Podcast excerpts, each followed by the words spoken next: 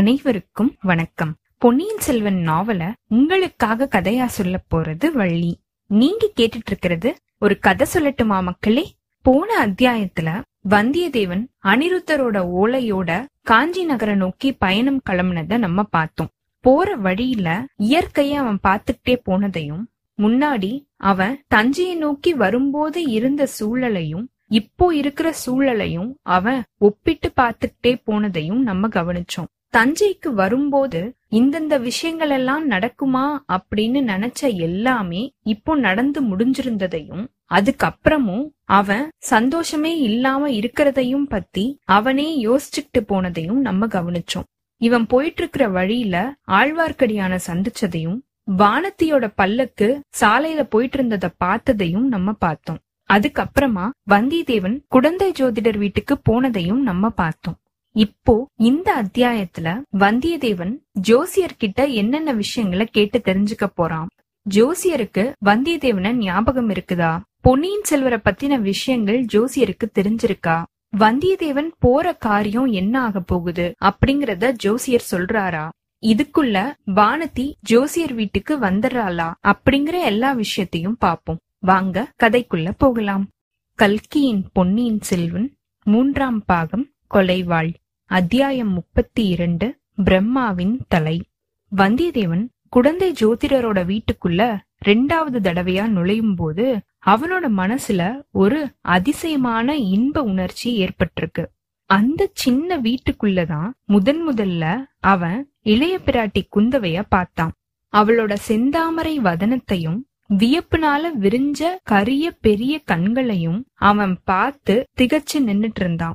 அவளோட தேன் மாதிரி இருக்கிற இனிமையான தீன் குரல் அவனோட காதுகள்ல விழுந்ததும் அங்கதான். இந்த ஞாபகங்கள் எல்லாம் அலை மோதிக்கிட்டே வந்து அவனோட உள்ளத்துல பொங்கி இருக்கு அதனால அவனுடைய செவிகள் இனிச்சிருக்கு உள்ளமும் இனிச்சிருக்கு உடல் முழுசும் இனிச்சு சிலுத்திருக்கு. ஜோசியர் அப்போதான் மாலை வேளை பூஜைக்கு ஆயத்தம் செஞ்சிட்டு இருந்திருக்காரு. இவனை பார்த்ததும் வா அப்பனே வா. வானர் குலத்து வல்லவரையும் தானே அப்படின்னு கேட்டிருக்காரு.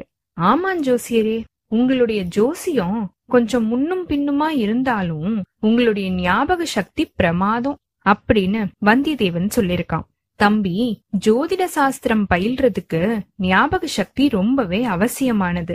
கிரகங்கள் நட்சத்திரங்கள் தசைகள் புத்திகள் யோகங்கள் இது எல்லாம் லட்சம் விதமான சேர்க்கை உள்ளது. அது எல்லாத்தையுமே மனசுல வச்சுக்கிட்டு மாதம் நாள் நாழிகை வினாடி ஒரு வினாடிக்கு நூத்துல ஒரு பங்கு நேரம் இது எல்லாத்தையுமே கணக்கிட்டு பார்த்துதானே சொல்லணும்.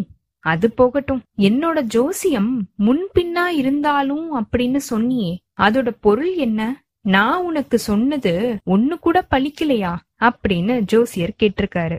அதையும் உங்க ஜோசியத்திலேயே கண்டுபிடிச்சுக்கிறதுக்கு வழி இல்லையா? உண்டு உண்டு. ஜோசியத்திலையும் கண்டுபிடிக்கலாம் யூகத்தினாலையும் கண்டுபிடிக்கலாம். உனக்கு நான் சொன்னது பளிச்சு தான் இருக்கணும். இல்ல அப்படின்னா நீ திருப்பியும் இந்த குடிசைக்கு வந்திருப்பியா? ஆமா ஆமா. உங்களுடைய ஜோசியம் பழிக்கத்தான் செஞ்சுச்சு. அப்படி சொல்லு. எந்த விதத்துல பழிச்சுது அப்பனி? நீங்க எனக்கு சொன்னது அப்படியே பழிச்சுச்சு நீ போற காரியம் நடந்தா நடக்கும். நடக்கலன்னா நடக்காது. அப்படின்னு சொன்னீங்க. அதே மாதிரி நடந்துச்சு. நடந்துச்சு அப்படின்னு கூட நான் சொல்றது தப்பு. என்ன பார்த்த உடனே ஓட்டம் பிடிச்சு ஓடிடுச்சு அப்படின்னு வந்தியத்தேவன் சொல்லிருக்கான் தம்பி நீ பெரிய வேடிக்கைக்காரனா இருக்க.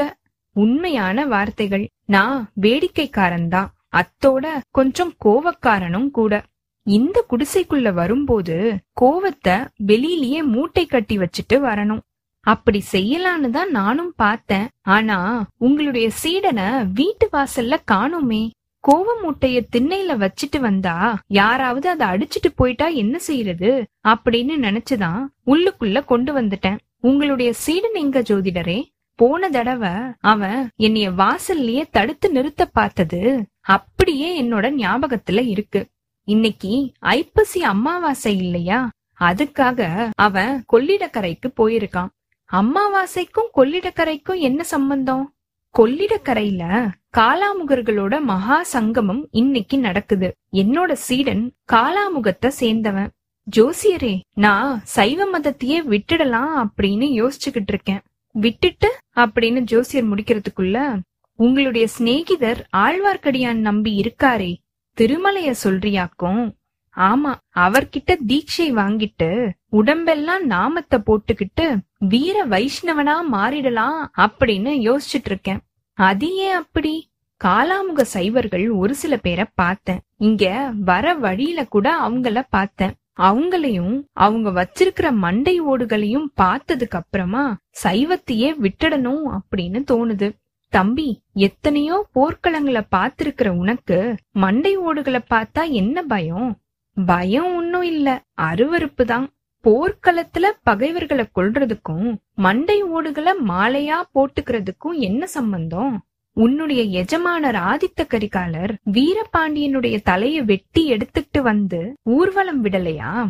அவரு ஏதோ சபதம் செஞ்சிருந்ததுனால அந்த மாதிரி செஞ்சாரு. அதுக்கப்புறமா அவர் எவ்வளவோ வருத்தப்பட்டாரு. அவர் கூட மண்டை ஓட்ட மாலையா போட்டுக்கலையே. கையில எடுத்துக்கிட்டும் திரியலையே. காலாமுகர்கள் எதுக்காக அப்படி செய்யறாங்க வாழ்க்கை அனித்தியம் அப்படிங்கறத மறந்துடாம இருக்கிறதுக்காக தான் அவங்க அப்படி செய்யறாங்க நீயும் நானும் திருநீர் பூசிக்கிறோமே அது மட்டும் என்ன? இந்த மனித உடம்பு நிலையானது கிடையாது. ஒரு நாள் சாம்பலா போக போகுது அப்படிங்கறத மறந்துடாம இருக்கிறதுக்கு தானே நம்ம திருநீர் பூசிக்கிறோம். மனித உடம்பு அனித்தியம் அப்படிங்கறது சரிதான். இது எரிஞ்சு சாம்பல் ஆகும் இல்ல மண்ணோட மண்ணா மக்கி போகும். சிவபெருமானுடைய திருமேனி அப்படி கிடையாதே. பரமசிவன் ஏன் கையில மண்டை ஓட்ட வச்சிருக்காரு? அப்படின்னு வந்தியத்தேவன் கேட்க தம்பி சிவபெருமானுடைய கையில இருக்கிற மண்டை ஓடு ஆணவத்தை குறிக்குது. ஆணவத்தை ஜெயிச்சோம் அப்படின்னா ஆனந்த நிலை ஏற்படும் அப்படிங்கறத காட்டுது. சிவபெருமான் கையில மண்டை ஓட்டோட ஆனந்த நடனம் செஞ்சார் இல்லையா? மண்டை ஓடு எப்படி ஆணவத்தை குறிக்கும்? எனக்கு புரியலையே. உனக்கு தெரியாதது இன்னும் இந்த உலகத்துல எவ்வளவோ இருக்குது தம்பி. மண்டை ஓடு ஆணவத்தை குறிக்கிறது எப்படி அப்படிங்கறத மட்டும் இப்போ தெரிஞ்சுக்கோ. பிரம்மதேவனும் திருமாலும் ஒரு சமயம் கர்வத்தோட இருந்தாங்க.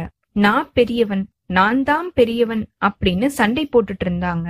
சிவன் அவங்களுக்கு நடுவுல வந்தாரு. என்னுடைய தலைய ஒருத்தரும் என்னுடைய பாதத்தை ஒருத்தரும் கண்டுபிடிச்சிட்டு வாங்க. யாரு பாத்துட்டு முதல்ல வராங்களோ அவங்கதான் உங்கள்ல பெரியவர் அப்படின்னு சிவன் சொன்னாரு. மகாவிஷ்ணு வராக அவதாரம் எடுத்து சிவபெருமானுடைய பாதங்களை பாக்குறதுக்காக பூமிய கொடைஞ்சுக்கிட்டு போனாரு. பிரம்மா அன்னப்பறவையோட உருவம் எடுத்து வானத்துல பறந்து போனாரு. திருமால் திரும்பி வந்து சிவனுடைய அடிய பார்க்க முடியல அப்படிங்கிற உண்மைய ஒத்துக்கிட்டாரு. பிரம்மா திரும்பி வந்து சிவனுடைய முடிய நான் பார்த்துட்டேன் அப்படின்னு பொய் சொன்னாரு. அப்போ சிவன் பிரம்மாவுக்கு இருந்த அஞ்சு தலையில ஒன்ன கிள்ளி எடுத்து அவரை தண்டிச்சாரு. ஆணவத்தினால பிரம்மா சண்டையிட்டு பொய் சொன்னதுனால அவருடைய தலை ஆணவத்துக்கு சின்னமா மாறிடுச்சு. இப்படின்னு ஜோசியர் சொல்லிட்டே இருக்கும்போது வந்தியத்தேவன் எதையோ நினைச்சுக்கிட்டு இடி இடின்னு சிரிச்சிருக்கான். என்னத்த பார்த்து இப்படி சிரிக்கிற தம்பி? எதையும் பார்த்து சிரிக்கல. ஒரு விஷயம் ஞாபகத்துக்கு வந்துச்சு. அதனால சிரிச்சேன். அது என்ன விஷயம்? ரகசியம் எதுவும் இல்லையே. ரகசியம் என்ன? பிரம்மாவை தண்டிச்ச மாதிரி என்னையும் தண்டிக்கணும் அப்படின்னா குறைஞ்சபட்சம் ஒரு பதினாறாயிரம் தலையாவது எனக்கு இருந்தா தான் சரிப்பட்டு வரும். அத நினைச்சுதான் சிரிச்சேன். அவ்ளோ பொய்களை சொல்லி இருக்கியாக்கும் ஆமாம் ஜோசியரே அது என்னோட ஜாதக விசேஷம் போல. பொன்னியின் செல்வரை சந்திச்சதுக்கு அப்புறமா உண்மையே சொல்றது அப்படின்னு தீர்மானிச்சிட்டு இருந்தேன். ஒரு தடவை ஒரு முக்கியமான உண்மையையும் சொன்னேன். அத கேட்டவங்க சிரிச்சிட்டாங்க. ஒருத்தரும் நம்பல. ஆமாம் தம்பி காலம் அப்படி கெட்டு போய் கிடக்குது. இந்த நாட்கள்ல பொய்யவே ஜனங்கள் நம்புறதில்ல. உண்மையை எப்படி நம்ப போறாங்க? உங்களோட ஜோசியத்தோட கதியும் அப்படித்தான் இருக்கும் போல. ஜோசியரே இளவரசர் அருள்மொழிவர்மரை பத்தி நீங்க சொன்னது உங்களுக்கு ஞாபகத்துல இருக்கா? வானத்துல வடதிசை அடிவாரத்துல நிலைச்சு நின்னு ஒளிர்ந்துகிட்டு இருக்கிற துருவ நட்சத்திரம் மாதிரி பொன்னியின் செல்வர் அப்படின்னு நீங்க சொல்லலையா? சொன்ன அதனால என்ன தம்பி? அவரை பத்தின செய்திய நீங்க கேள்விப்படலையா? கேள்விப்படாம இருக்க முடியுமா? நாடு நகரம் எல்லாம் இதே பேச்சா தானே இருக்குது? துருவ நட்சத்திரம் கடல்ல மூழ்கிடுச்சு அப்படின்னு நீங்க கேள்விப்பட்டதுண்டா? அப்படின்னு வந்திதேவன் கேட்டிருக்கான். துருவ நட்சத்திரம் கடல்ல மூழ்காது. ஆனா அந்த நிலைக்குலையா நட்சத்திரத்தையும் மேகங்கள் ஒரு சில சமயம் மறைக்கலாம் தானே? இன்னைக்கு கூட வட திசையில மேகங்கள் குமுறிக்கிட்டு இருக்குது இன்னைக்கு ராத்திரி நீ எவ்வளவு முயற்சி செஞ்சாலும் துருவ நட்சத்திரத்தை பார்க்க முடியாது. அதனால அந்த நட்சத்திரம் இல்லாம போயிடுமா என்ன? இப்படின்னு ஜோசியர் கேட்டிருக்காரு. அப்படியா சொல்றீங்க? பொன்னியின் செல்வரை பத்தின உண்மையான செய்தி ஏதாவது உங்களுக்கு தெரியுமா? எனக்கு எப்படி தெரியும் தம்பி? நீதான் அவர் கூட கடைசியா கடல்ல குதிச்ச அப்படின்னு ஒரே பேச்சா இருக்கு. தெரிஞ்சிருந்தது அப்படின்னா உனக்கு தானே தெரிஞ்சிருக்கணும். உன்னை கேக்கலாம் அப்படின்னு தான் நான் யோசிச்சுக்கிட்டு இருந்தேன் அப்படின்னு ஜோசியர் சொல்லிருக்காரு உடனே வந்தியத்தேவன் பேச்ச மாத்துறதுக்கு முயற்சி செஞ்சு ஜோசியரே வால் நட்சத்திரம் எப்படி இருக்குது? அப்படின்னு கேட்டிருக்கான்.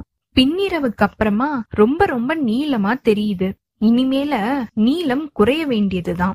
தூமகேதுனால விபத்து ஏதாவது நடக்கிறதா இருந்தா ரொம்ப சீக்கிரத்திலேயே அது நடந்தாகணும். கடவுளே ராஜகுலத்துல யாருக்கு என்ன நடக்குமோ என்னமோ அப்படின்னு ஜோசியர் சொல்லிருக்காரு.